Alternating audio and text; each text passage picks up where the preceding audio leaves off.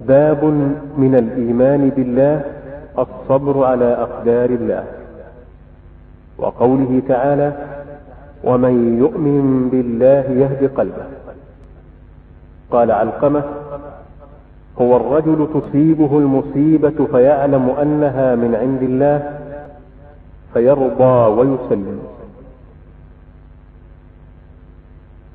وفي صحيح مسلم عن أبي هريرة رضي الله عنه أن رسول الله صلى الله عليه وسلم قال اثنتان في الناس هما بهم كفر. الطعن في النسب والنياحة على الميت. ولهما عن ابن مسعود مرفوعا ليس منا من ضرب الخدود وشق الجيوب ودعا بدعوى الجاهلية. وعن أنس رضي الله عنه أن رسول الله صلى الله عليه وسلم قال إذا أراد الله بعبده الخير عجل له العقوبة في الدنيا. وإذا أراد بعبده الشر أمسك عنه بذنبه حتى يوافي به يوم القيامة. وقال النبي صلى الله عليه وسلم إن عظم الجزاء مع عظم البلاء وإن الله تعالى إذا أحب قوما ابتلاهم فمن رضي فله الرضا ومن سخط فله السخط. حسنه الترمذي. فيقول شيخ الإمام محمد بن عبد الوهاب رحمة الله عليه باب من الإيمان بالله الصبر على أقدار الله. أراد المؤلف بهذه الترجمة بيان أن الصبر على المصائب من واجبات الإيمان وأن الواجب على المؤمن الا يجزع إذا اصابته مصيبة في نفسه أو في ماله أو في ولده أو غيره من أقاربه أن يتحمل ويتصبر ولا يجزع. قال الله تعالى وبشر الصابرين. قبلها قوله سبحانه ولا يبلونكم بشيء من الخوف والجوع. ونقص من الأموال والانفس والثمرات وبشر الصابرين الذين إذا أصابتهم مصيبة قالوا إنا لله وإنا إليه راجعون. أولئك عليهم صلوات من ربهم ورحمة وأولئك هم المهتدون. ويقول عز وجل واصبروا إن الله مع الصابرين. ويقول سبحانه إنما يوفى الصابرون أجرهم بغير حساب. ويقول النبي صلى الله عليه وسلم ومن يتصبر يصبر في الله. وما وقع أحد عطاء خيرا واوسع من الصبر. فمن الصبر من الإيمان بالله. أن الصبر على أقدار الله وعدم الجزع. قال الله جل وعلا ما أصاب المصيبه إلا بعلم الله ومن يؤمن بالله يهدي قلبه والله بكل شيء عليم. قال علقمة يعني ابن قيس النخعي أحد التابعين. هو الرجل يعني في تفسير الآية هو الرجل تصيبه المصيبه يعني في نفسه أو في ماله أو في ولده فيعلم أنها من عند الله فيرضى ويسلم هذا معنى ويؤمن بهدي قلبه. يعني يؤمن بأن الله قضى هذه القضية قدرها عليه فيحتسب ويصبر ولا يجزع فإن الله يهدي قلبه للخير ويطمئنه ويثبته بسبب أعماله الطيب وهكذا جميع القضايا. هكذا يجب على المؤمن سواء كان في نفسه أو في جماعته أو في بلده أو في المسلمين لا يجزع. بل يتصبر ويتحمل ويسأل ربه العافية. ويدعو الله بما يحب من الدعوات الطيبة والإخوان المسلمين ولا يجزع. وهذا في صحيح مسلم. عن ابي هريره الله تعالى عنه.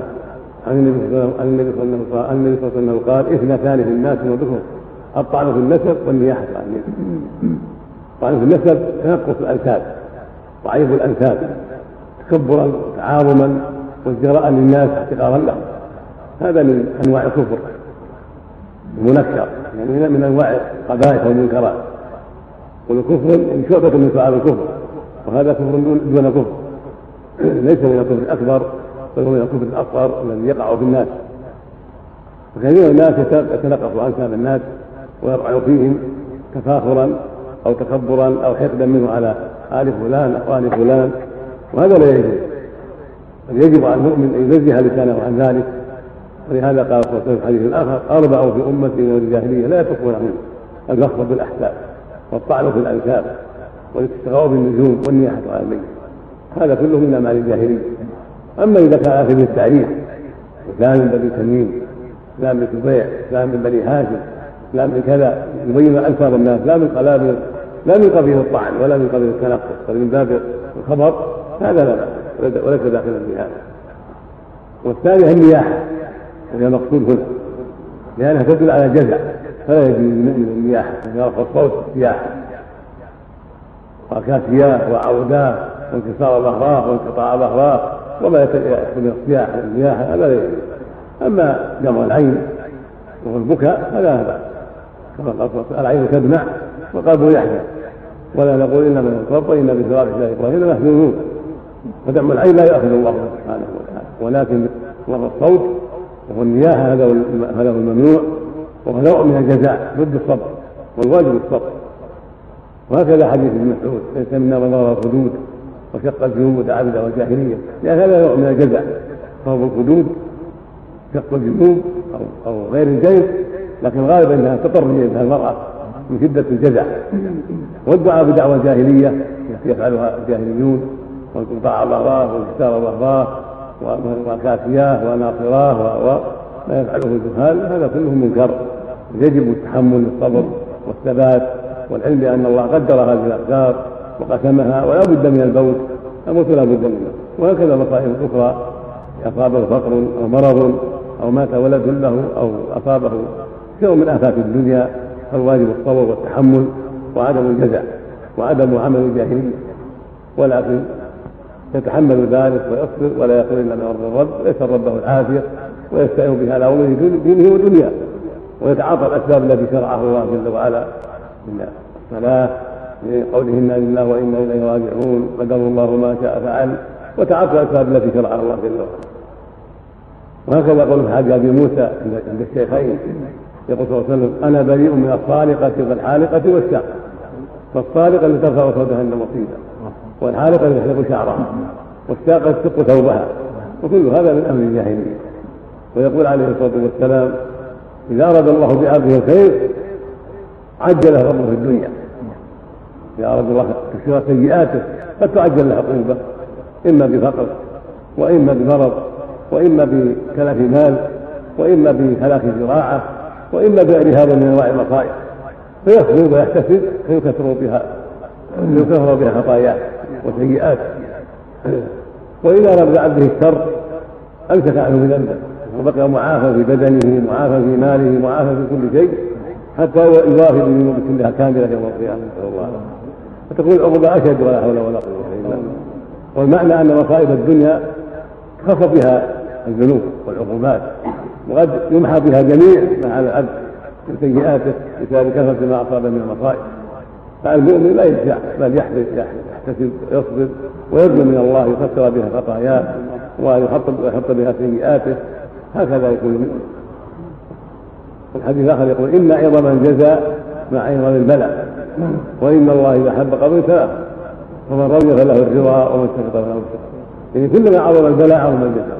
إذا اشتد المرض صار الأجر والتكفير أكثر. وإذا اشتدت المصيبة في المال أو في الولد أو في غير ذلك صارت صار الجزاء أعظم صار الثواب أكبر وصار التكفير أكثر.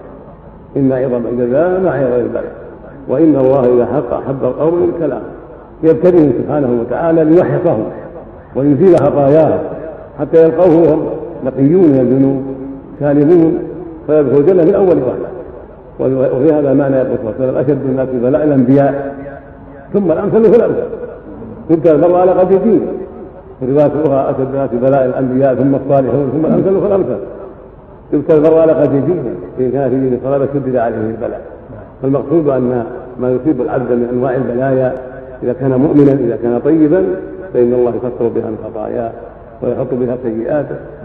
وقد تكون عقوبة عاجلة يسلم بها العقوبة الآخرة. فينبغي له أن يرضى ويحتسب ويسلم ويصبر وأن يحذر الجزاء. وفق الله الجميع. اللهم صل على نبينا محمد.